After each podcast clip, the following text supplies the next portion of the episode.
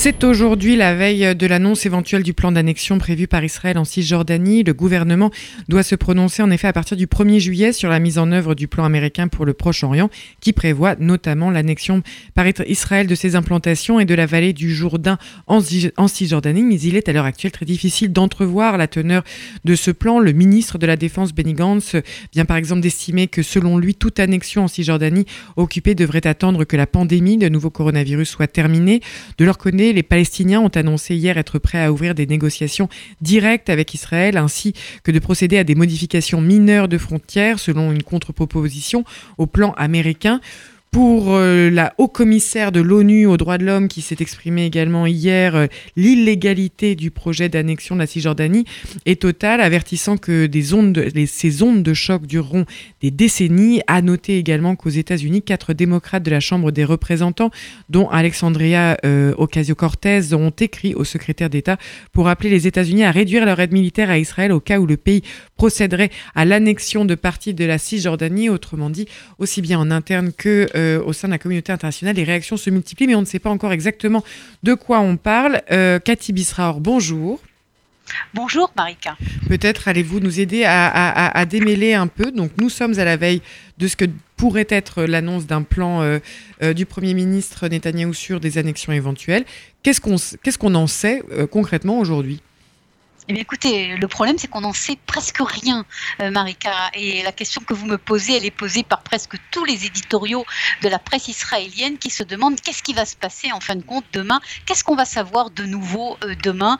Et l'évaluation, c'est que Benjamin Netanyahu est en fin de compte en train de négocier ce qu'il va dire avec les États-Unis, avec Washington, avec le président Trump. Et c'est pour cela, c'est une des raisons, apparemment, parce qu'il n'y a pas d'entente véritablement sur le fond et sur la forme avec les États-Unis que pour l'instant on ne sait pas très bien dans quelle direction cela va aller. Maintenant, ce qu'il faut savoir, c'est clair que bien que cette date a été dite et répétée par Benjamin Netanyahu du 1er juillet, demain il ne va pas y avoir une annexion tout d'un coup de 30% euh, des territoires de la Judée et de la Samarie, certainement pas. Ce qu'il y aura peut-être c'est une déclaration qui nous permettra de comprendre un petit peu mieux dans quelle direction veut aller Benjamin Netanyahu, mais pas plus que cela. Mais est-ce que, euh, au-delà des mots, justement, il y a des choses qu'on peut voir? Est-ce que concrètement, il y a une situation sur le terrain où on se rend compte quand même que euh, quelque chose se prépare? Alors écoutez, ça c'est une question très importante que vous posez parce que s'il y a annexion, même par exemple de la vallée du Jourdain, ou disons de la ville d'Ariel, qui n'est pas très loin de Tel Aviv, hein, une demi-heure même pas, euh, pour qu'il y ait une annexion, il faut qu'il y ait une préparation sécuritaire sur le terrain. On ne peut pas annexer des zones comme ça sans que Tsahal euh, soit euh, préparé à un tel bouleversement. Or, pour l'instant, on ne voit rien, à vue d'œil en tout cas. Il est possible que si et là, il y ait des préparations, mais euh, on aurait dû voir quelque chose qui se passe. Or, pour l'instant, on ne voit rien. Ça, c'est la première réponse. La deuxième réponse, c'est qu'on peut poser les questions également, qu'est-ce qui se passe du côté palestinien? Et du côté palestinien, il y a une très grande contradiction. D'abord, vous voyez, au sein du public palestinien, ça pas l'air du tout désintéresser cette histoire. Ce qui les intéresse, c'est leur situation économique, c'est l'histoire du Covid-19. C'est pas du tout l'histoire d'annexion. On voit d'ailleurs les grands titres des, journaux euh, qui paraissent en, en, Cisjordanie. C'est pas l'affaire d'annexion qui fait la une, c'est les problèmes économiques et le Covid-19. Par contre, l'autorité palestinienne, elle, multiplie les déclarations tonitruantes, y compris celles que l'autorité palestinienne va disparaître et va se faire disparaître d'elle-même une fois que Benjamin Netanyahu aura osé parler véritablement concrètement du problème d'annexion. Voilà donc la situation euh, sur le terrain. Ça ne nous permet pas véritablement pour l'instant en tout cas de savoir dans quelle direction on va aller demain matin. Mais est-ce que, par exemple, comme c'est un plan qui a été euh, conçu et élaboré sous l'égide et l'influence américaine, est-ce que des signes viennent du côté des Américains? Est-ce que qu'en disent-ils eux? Alors, euh, euh, je, vais vous répondre en vous racontant ce qui s'est passé hier. Il y a eu un journaliste qui a posé exactement la question que vous me posez au porte-parole de la Maison Blanche et qui attendait évidemment des réponses. Or, le porte-parole de la Maison Blanche, je ne sais pas si vous avez vu cet entretien, a presque bégayé et n'a pas vraiment répondu. Euh, ça, c'est pour ce qui se passe officiellement. Apparemment, il y a, vous savez, une équipe américaine qui se trouve en Israël depuis maintenant plusieurs semaines et une nouvelle équipe qui est arrivée il y a quelques jours. Et apparemment, de toute évidence, il y a des contacts euh, euh, plusieurs fois, même pas seulement au quotidien, mais plusieurs fois par jour entre cette équipe américaine et, l'équipe israélienne, et pour arriver justement euh, à un accord. L'évaluation est que Donald Trump veut un petit peu, si vous voulez, non pas mettre un frein, puisqu'il a promis lui-même d'aller dans cette direction euh, d'une annexion partielle, mais veut mettre ça dans un contexte. Il comprend bien qu'on ne peut pas décider d'une annexion de 30% sans qu'il y ait un contexte. Apparemment, c'est ce qui est négocié actuellement entre les États-Unis et euh, Israël, sans qu'on sache encore une fois exactement quel sera le contenu de, ces contacts israélo-américains. Mais alors, dans euh, ce grand climat d'incertitude, pourtant, on le voit, euh, les, déclarations se multiplient, notamment au sein de la communauté internationale. La dernière en date que je, que je, citais un peu plus haut, celle du haut-commissaire de l'ONU aux droits de l'homme. Euh, est-ce que ce contexte, ces déclarations qui se multiplient autour, euh, jouent sur l'attente ou cette incertitude au cœur d'Israël aujourd'hui?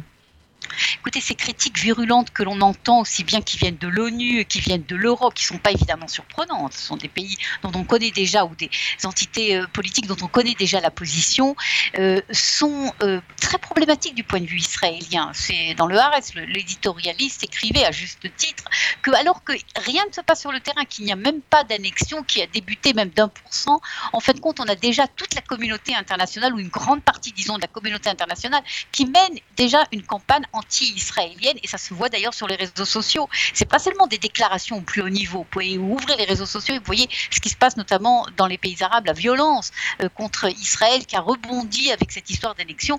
Et donc, si vous voulez, il y a véritablement une situation très problématique. C'est d'un côté, pour l'instant, il n'y a pas d'annexion, mais il y a déjà, si vous voulez, des points euh, très problématiques sur l'image d'Israël euh, que Israël doit payer justement par uniquement par ses projets même d'annexion.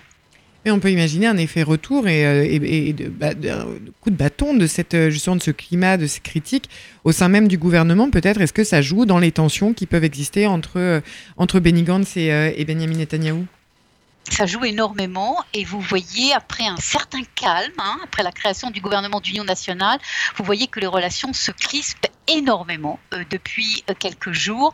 Euh, Benny Gantz, je ne sais, pas si vous avez entendu parler de cet incident entre Netanyahou et Gantz. Ils ne savaient pas qu'ils étaient enregistrés et ils étaient filmés. Ça, ils ne le savaient pas, mais évidemment, tout le monde a pu voir ces images. Ou carrément, je crois qu'on peut dire que Benjamin Netanyahou a humilié Benny Gantz, qui lors de la réunion du gouvernement a demandé le droit de la parole, était prêt à parler justement en partie sur le Covid-19 et en partie sur l'annexion, et Benjamin Netanyahu ne lui donne pas la parole. Et Benny Gantz dit au secrétaire, mais attendez, c'est moi qui dois parler maintenant. Et il s'adresse donc à Benjamin Netanyahu, le secrétaire, et, le secrétaire, et Benjamin Netanyahu répond sans savoir qu'il est euh, enregistré, et eh bien qu'il a qu'à attendre, pour l'instant il ne parle pas, un point c'est tout. Vous voyez un petit peu ça, ça veut dire ce qui se passe ambiance, dans les ambiance. ambiance, ambiance, comme vous dites. Et donc ça c'est pour euh, le, le, le, côté un petit peu euh, euh, anecdote, mais ça montre quand même ce qui se passe. Et en fait, on sait la position de Benny Gantz. Benny Gantz ne veut pas d'élection.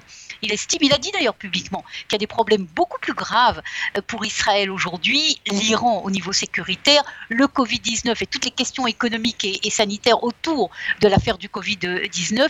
Il faut laisser l'annexion, ça va nous poser plus de problèmes qu'autre chose.